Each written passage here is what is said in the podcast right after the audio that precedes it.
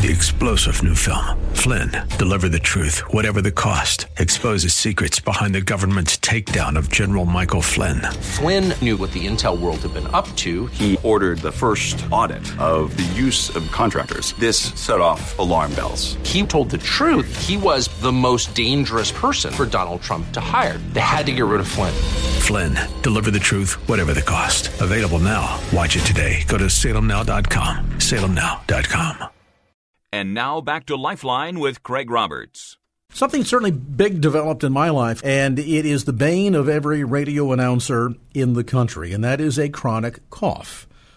Long term listeners to this program will probably remember those days. Certainly, my engineer, as he's shaking head yes, with his finger dutifully poised over the mute button during that period of time will call what I thought was a season of dealing with post nasal drip. I'm an allergy sufferer. It's something that's been in the family. So uh, for me, it just seemed to be load up on Mucinex and make sure you take your allergy medication. And surely this will finally go away. Well, days turned into weeks, turned into months. The cough became worse. And I'll never forget my reaction going into my doctor's office describing the symptoms and the next thing the doctor did was hand me a prescription for anti reflux medication. And I sort of laughed it off and I said, Wow, what, me? I don't even suffer from heartburn. This cannot possibly be acid reflux. There's something else going on here. Of course, you know, I, am not a doctor, but I played one on the radio. And of course, the internet gives us all the answers, right? So I would certainly know more than my physician would. Wink, wink. To which my doctor replied, Give it a month if it's still an issue in a month, you call me, we'll take another look at it. Well, within a couple of three weeks, it was clear that my doctor had nailed it right on the head. That as I've gotten older, and as our diets, quite frankly, are not what they used to be, this became a pretty bad problem for me. But is medication necessarily the singular answer to dealing with acid reflux? And if not, what can we be doing to address this issue. Joining me now is celebrated physician Dr. Jamie Koufman, author of a number of best selling books, including Dropping Acid, the Reflux Diet Cookbook and Cure, The Chronic Cough Enigma, and her latest book, Dr. Koufman's Acid Reflux Diet, that includes 111 all new recipes, including vegan and gluten free. Dr. Koufman is one of the country's leading laryngologists and founder and director of the Voice Institute of New York and serves currently as professor of otolaryngology at the eye uh, at the New York Eye and Ear Infirmary of Mount Sinai. And Dr. Koufman, thanks so much for being with us. Oh, it's a pleasure. And boy, is your story an exemplary one. You know, it just kind of a textbook in that regard, and it was just one of those issues where uh, I mean, I've suffered with allergies my entire life, and all of a sudden I started noticing this this cough creeping in, and could not have believed that it would have ever been associated with something like acid reflux. But at the end of the day, that certainly seems to be the case. But I, I suppose the big question is this: you know, we're in this society today apt to want to take a pill to fix things that typically addresses symptoms, but doesn't get to the real causes. So I guess just leading out the gate, perhaps we can use myself as a guinea pig here tonight, Dr. Coffin. Um, is this a case where all of a sudden in my early 50s my stomach is producing more acid than it should, or what's really going on here? Well, first of all, reflux simply means backflow, so it's backflow from the stomach. And the idea that people would have heartburn, and everybody knows what that looks like on TV. You see somebody who's overeaten, who's uh, burping and clutching his chest or bursting into flames. It turns out that this is actually incorrect. The majority of people who have reflux don't have heartburn. So that that in itself is a is sort of a wake up call. So well, wait a minute. If they don't have heartburn or indigestion, uh, the, the the next question is what do they have? So post nasal drip, chronic throat clearing, a sensation of a lump in the throat, cough, particularly a wet cough when you bring up stuff, um, hoarseness, particularly morning hoarseness, waking up in the middle of the night uh, with coughing and choking, gasping for air like a fish out of water, asthma, uh, allergy symptoms, and even sinus problems.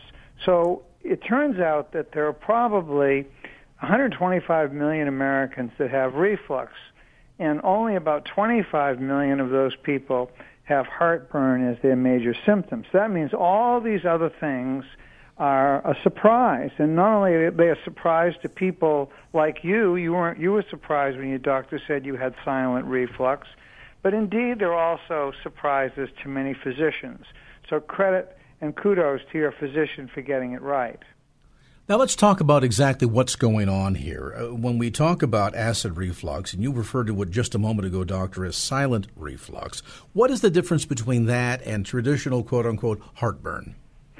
Well, it, you know, if you think about it, I don't know how old you are, but I mean, I'm pushing 70. So uh, when I grew up, my mother put dinner on the table at six o'clock. You could set you could set your clock by her and uh, the, everything was local. The, the chickens came from a local person.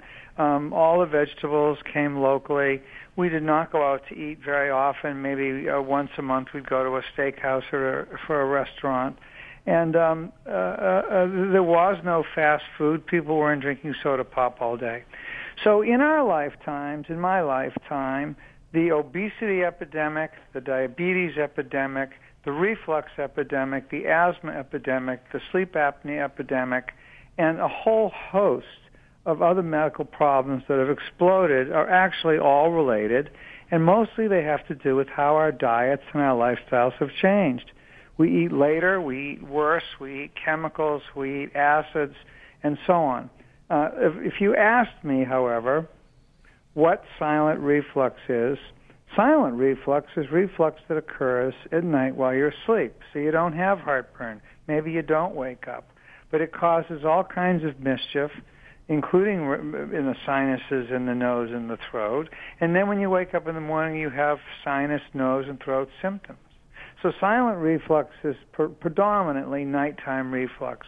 And it usually occurs with people who eat late, who eat too much in the evening, who don't have much breakfast or lunch, and who eat not very healthy foods. Now, I have to wonder too, doctor, in, in, terms of the impact. I mean, in my case, it was clearly irritating the back of my throat, and the minute that we addressed it over a short period of time, suddenly this chronic hacking cough went away. But I have to wonder too. I mean, acid. Uh, I've got to imagine for certain parts of the esophagus and upper throat area can't be good. I mean, the stomach is designed to have acid, and, and acid serves a very important function, doesn't it? It's just when it gets to the wrong places that it becomes problematic.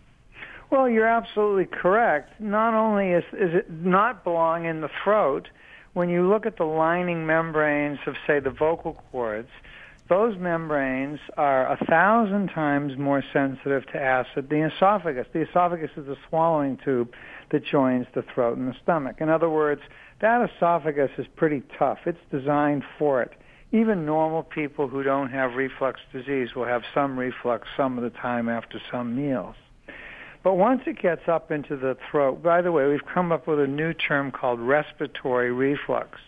And the reason this term came about was to alert people to the idea that any respiratory symptom, in respiratory is nose, throat, voice box, bronchial tubes, lungs, the whole respiratory tract, any part of that lining is very sensitive to acid, very sensitive to digestive enzymes.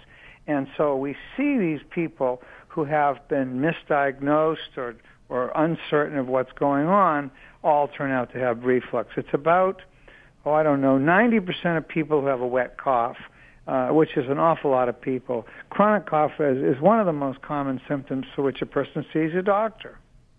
Now, I have to wonder, in relationship to the impact that that acid reflux can have um, on some of those more sensitive tissues, does this also put it at an, put us at an increased risk for certain types of cancer?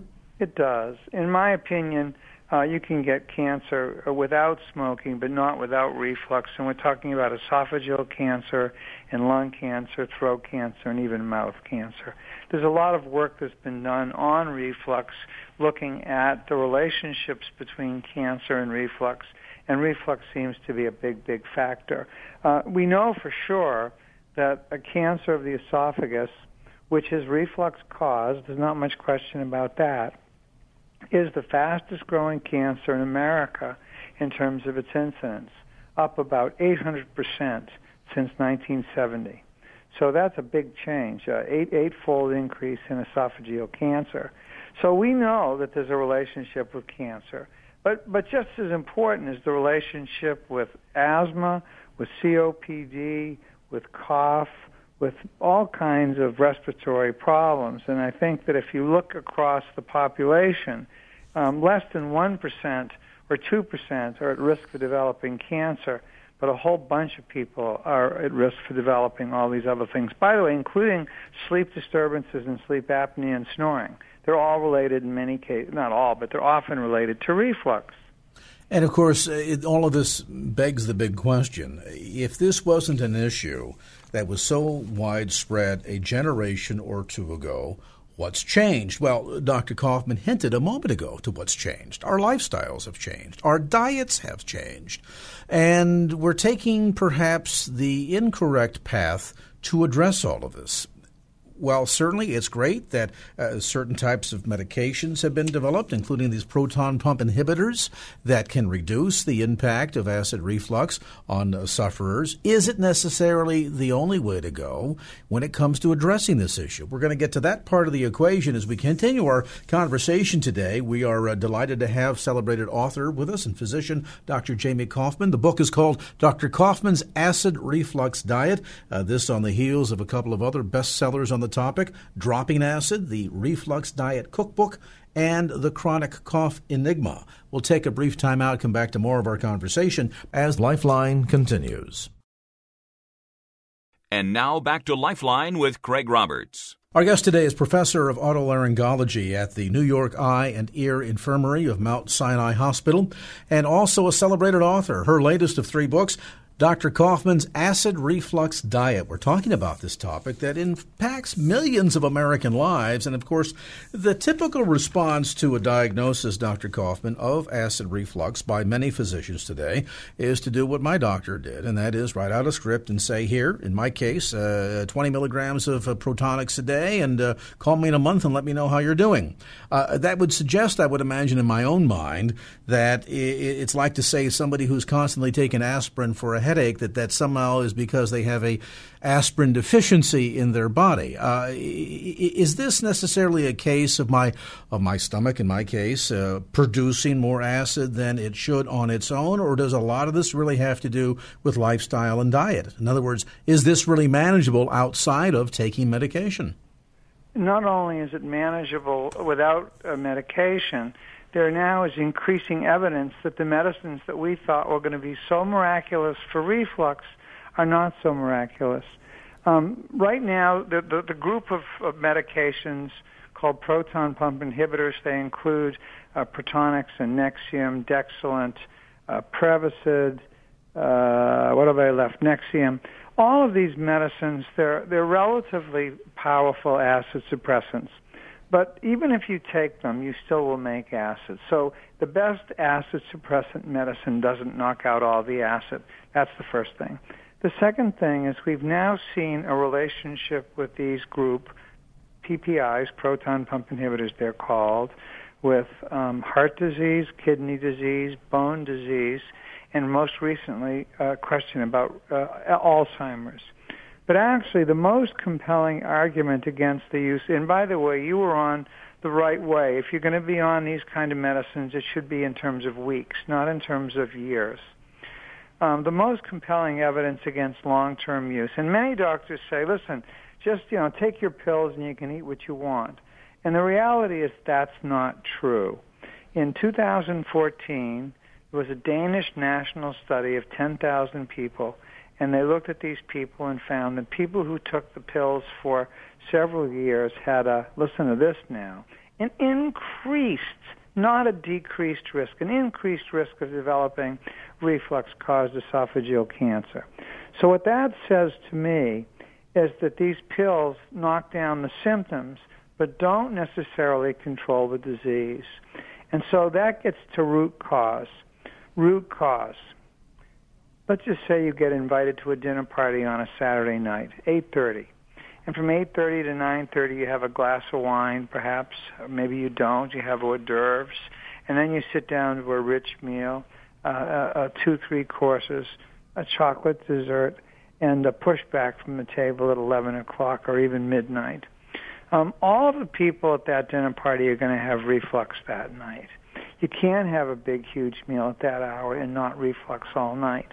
And so, of the risk factors, if you ask me what are the most important sort of uh, defenses that we can all apply, not eating after 8 o'clock at night, not overeating, making sure you have a reasonable diet, meaning you eat breakfast, you eat snacks, you eat lunch, you get most of your calories before 5 o'clock so you don't have to have a major refuel when you get home from work late.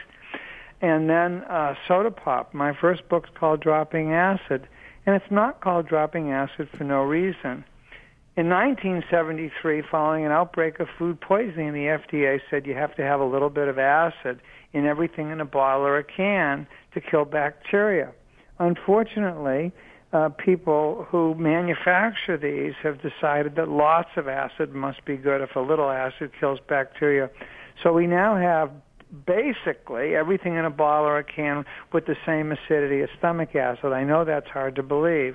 So cutting out, cutting away from not only you know uh, a soda pop, but also other uh, beverages that are bottled, even things that look look healthy like energy drinks and fruit juices have acid added and then not too high fat. And so the the bottom line is lean, clean, green, and alkaline. And alkaline or alkaline means um, not too much acid in the diet. By the way, I'm not a big fan of apple cider vinegar for reflux.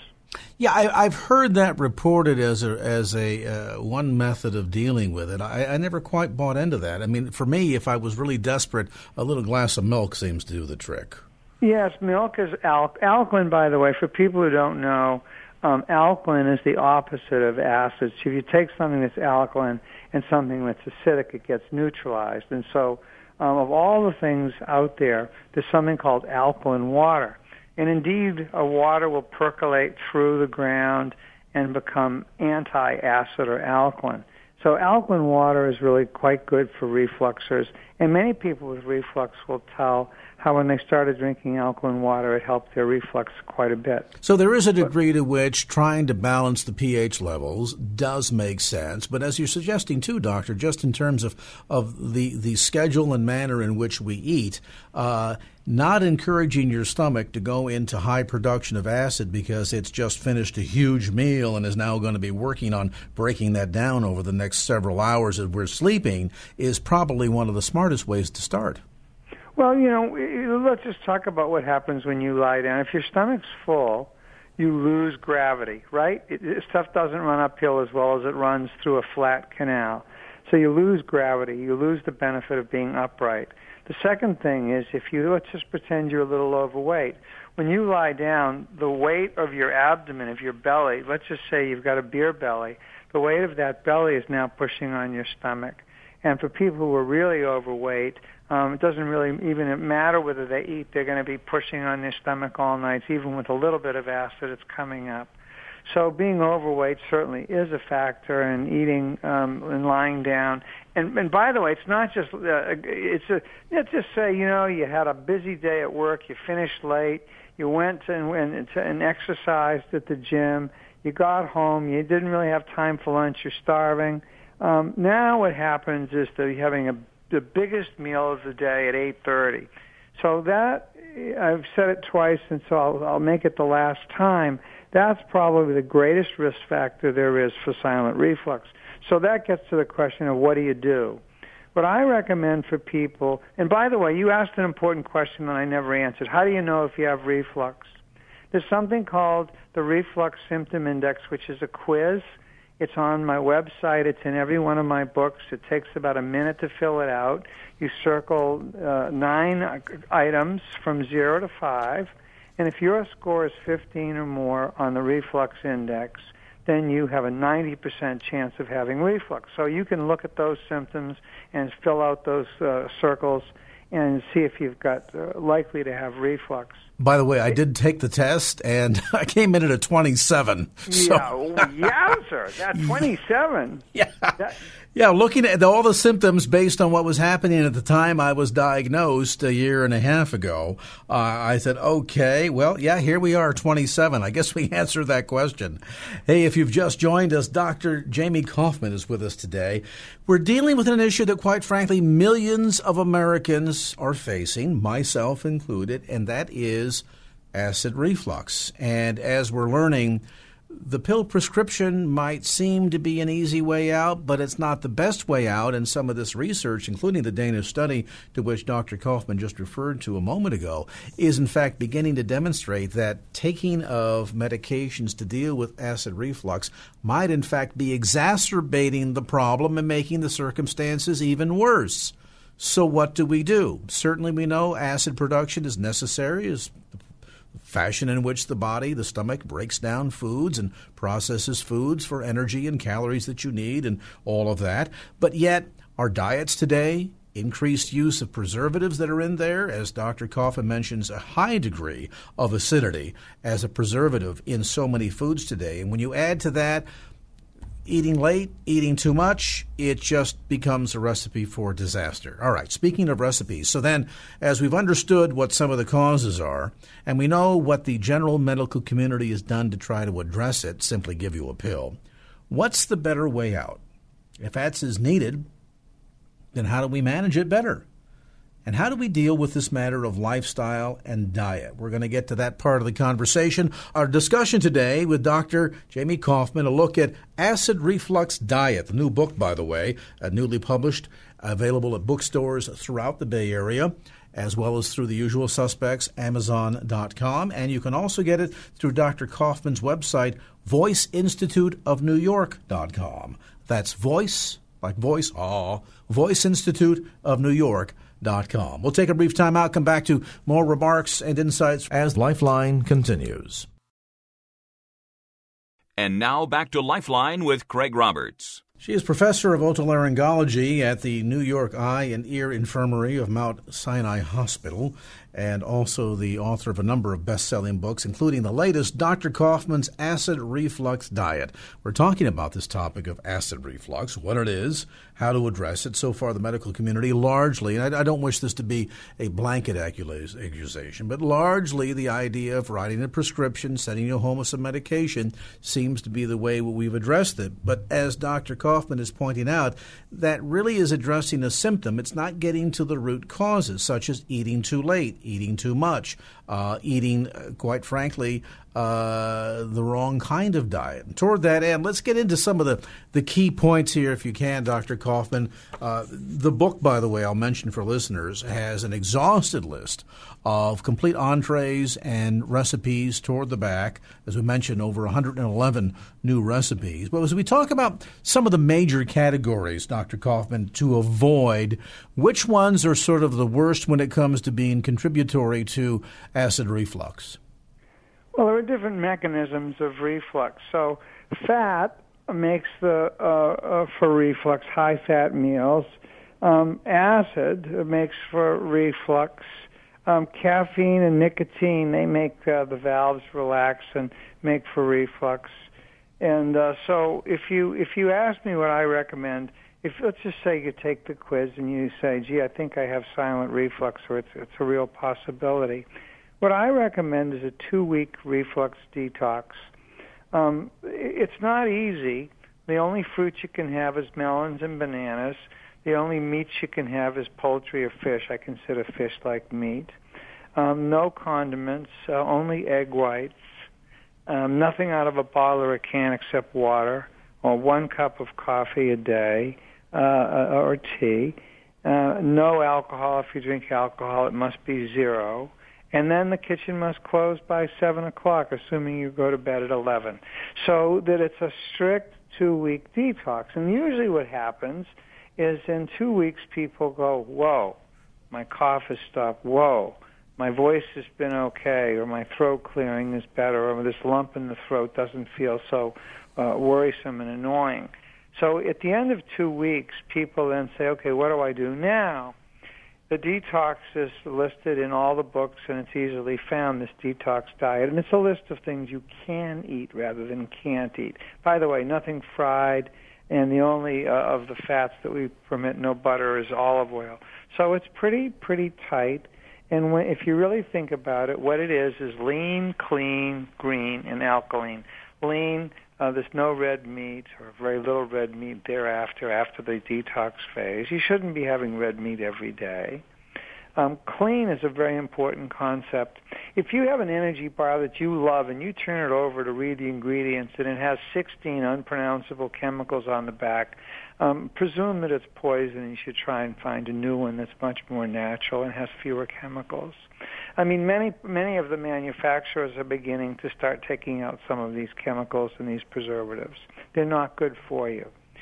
And so that gets uh, to, to, to green. We know what green means. Green means organic, which is another way of clean. And also, of course, uh, uh, uh, greens are good for you. So you start having things like this morning I had a three egg omelet with one yolk and, and lox smoked salmon and then uh, for lunch, we got uh, roasted chicken with uh, vegetables and potatoes. For a snack, I had a Fuji apple um, and uh, then an avocado. And for dinner, I had uh, a, a sushi. So, you know, I'm not saying you should eat like that every day, but it does represent a paradigm shift compared to, um, you know, two cheeseburgers, fries, and a Coke. And as you're suggesting here, there are a lot of foods that are really triggers essentially that the stomach says okay i'm going to have a lot of work to do here. There's much more that has to be or something that's more difficult to digest like red meats and so therefore it's stimulating additional acid reproduction. Is that accurate? Well it stays in the stomach a long time red meat and uh, and and by the way you brought up a very important word the word trigger. Um, you've implied that it makes more acid. I'm not sure whether it makes more acid, but it makes reflux of the acid that's in the stomach come up. And so, among the big triggers for some people, by the way, none of them, uh, these things that I'm going to mention, are for everyone. Um, chocolate is a big trigger food for some people, particularly uh, milk chocolate. Um, alcohol is a big trigger. Uh, onions, garlic, tomatoes, peppers um, nuts, particularly macadamia nuts and cashews. The safest of the nuts for the refluxer are, are uh, um, uh, pistachios and almonds. And um, uh, uh, too much caffeine. There's probably nothing wrong with a cup of coffee for most people, or two, or even three. But if you're drinking a pot of coffee before noon, you'd probably have reflux regardless of whether coffee is an actual trigger food. It's the caffeine. So, you know, the question is, what do people do? And in many cases, they, they double down on their mistakes. And so I think what starts to happen, the reason I've done what I've done, the reason my work um, is, uh, I believe, is important, is it, it addresses the basic question of what does represent healthy eating. What do we know today? And most importantly, I think, I think, as you've underscored both in our conversation today and throughout the book, simply taking a medication and thinking we can take this one little tiny pill a day and eat whatever we want whenever we want is is largely really been a, a wives' tale, hasn't it? It's dead wrong. In fact, I mean, uh, we, at least in my practice, virtually every single patient who comes to me is already on the medicine. So we know that there are millions of people who, even on the medicine, uh, are suffering. Uh, by the way, I should mention that it's not, it never should have been allowed to have these kind of medicines over the counter, and here's why. Uh, the medicine, uh, when you buy it, it says take it for two weeks. Well, what happens after two weeks is people stop cold turkey. And about half of people, when they stop cold turkey, then that's when you get this hyperacidity. That's when you have this, what we call rebound hyperacidity. So what happens is they were doing sort of okay for two weeks, and they quit and they get terrible symptoms. And then what they do is they, they they tough it out for a little while, and the next thing they're back on the medicine for two more weeks. And so, although this is good for drug sales and for the for, for the manufacturers, it's not so good for people who do it. So, this question about uh, medication, I should point out that there is another class of medicine that that is safer and that can be taken on an as-needed basis And although it's a medical term, they're called H2 antagonists. And the three that are available are Zantac, Tagamet, and Pepcid. And those three are much safer over the long haul. They can be taken, gee, I'm having some symptoms and I'm going to take these for a few days or a week and even longer. And in fact, we use them in pregnancy. Interesting. At the end of the day, then, doctors, you're suggesting that the, the, the, real way to address this issue is by a change in lifestyle and diet. And that then raises, I think, uh, the, the final important question for everyone eavesdropping on our conversation, and that is of your patients that move toward the healthier lifestyle and the the more friendly diet, how many are able to get completely off of any sort of uh, of the proton pump inhibitors and be able to remain essentially acid free in terms of its impact? The vast majority, when patients come to me, they're highly motivated. People who have, you know, terrible problems breathing, people who have had multiple sinus surgeries, people who are miserable um, those people um, who are willing to stick with the program, what I tell them is, listen, you're going to be under my care for a year. Um, you're going to go on medicine to start out with varieties of different types of medicine, not just acid suppressants, by the way. And the goal is to be medicine free and asymptomatic and essentially healthy without any reflux a year from now. And that means that they will have, in many cases, lost weight in many cases, their cholesterols are better, their diabetes is under control. So we're talking about basically a big 50, you know, like a 50,000 mile tune-up.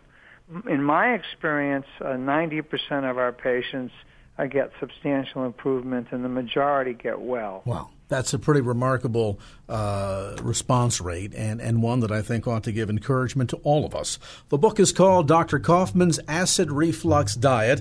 It includes 111 all new recipes, including vegan and gluten free, and it's available at bookstores throughout the Bay Area. You can also order the book online through Dr. Koufman's website, voiceinstituteofnewyork.com. That's Voice Institute of New York Dot com. and our thanks to best-selling author and physician Dr. Jamie Koufman for being with us on this segment of Lifeline. And now back to Lifeline with Craig Roberts. Well, with the start of the new semester, many parents in the Bay Area are getting a bit of an education about public education. Did you know, for example, that a school nurse working in California public schools may not give an aspirin to your child without parental permission? But that same nurse may arrange transportation for your daughter to Planned Parenthood to have an abortion, and by law, they're not required to tell you. By California law, transgendered and questioning students may use the bathroom of their choice without regard to their biological gender or impact on other students of the opposite sex. For years, sex education in public schools had been optional. If parents wanted their children to take a sexual health class, they had to sign up for the instruction. But a new state law in effect this year requires all California public school students to take sex education beginning in the seventh grade. And reading of the Bible or teaching about Christian beliefs in public schools, well, that's against the law in California. But you might be surprised to learn that one California school district openly teaches about Islam, even encouraging students to memorize portions of the Quran, while the Bible and Christianity remain off limits. Brian Reckton joins us in studio to talk a bit about the KFAX back to school half off tuition opportunity. And boy, there's got to be a sense of some parents now with the start of the new semester and their kids are coming back questioning things, bringing questionable homework assignments, and wondering what is going on in public education. Well, it's clearly a different world today that we're living in in the public school environment. And uh, a lot of our listeners are aware of a program that we've been offering for six years where it's called uh, Back to School at Half Price. What a lot of parents may not know is it's not too late, even though they've probably already enrolled their children in, into the public school system. Those first uh, semester report cards are going to come out. They've already probably had conversations with their with their children about questionable teachings at the school. It's not too late. We have a list of Christian schools on our website at kfax.com. And these schools are just waiting with open arms, especially with families from the public school system, where they're going to get a quality education that's not going to disagree with the standards and the beliefs of the of the home life. And uh, those schools are listed on our website. So, for those that have been listening uh, over the years, we've been doing this for six years. We have over 185 families that have enrolled in Christian school as a result of these vouchers, where a family pays half price for that first year where they enroll their child in a Christian school more than enough time for you to gauge the quality of the school, the quality of the education, and and then make a determination if you want to re-enroll. You're not under any obligation to, but the option is there to re-enroll and keep your child in that environment that agrees with what you're teaching them at home. And I would imagine down through the years, Brian, because you have the opportunity to speak directly with many of the families, that the reports coming back of the difference that Christian education is having in the lives of their students have to be remarkable enough that making the way, making the sacrifice to continue that enrollment throughout their scholastic career becomes a top priority because they've seen the stark difference, not just between many of the moral values that we spoke of earlier, but the percentile of students that graduate from a Christian school and move on to a four year college or university is higher than in public education. In fact, public education, they're having a difficult time even getting students to graduate. Only 85% of public high school students in California actually make it to graduation. Well, you know, it's interesting you'd say that because we have some of the schools that are listed on our website that have participated all six years that have a 100% acceptance rate of their high school seniors graduating and going on to college. The quality of the education is unquestionable. Um, the standards are high. Again, you're not going to have to filter when your kids come home. What did you learn today? You're actually you're going to be anxious for them to come home and hear what they learned today if they're in a Christian school. The real point uh, for for today is for parents to understand that it's not too late. If they've already had conversations about, gee, I wish we, you know, I wish we weren't in the public school. I wish we could pull our kids out. At least go to the website where we have the schools listed, all the information on these schools, the websites, the address, the contact information.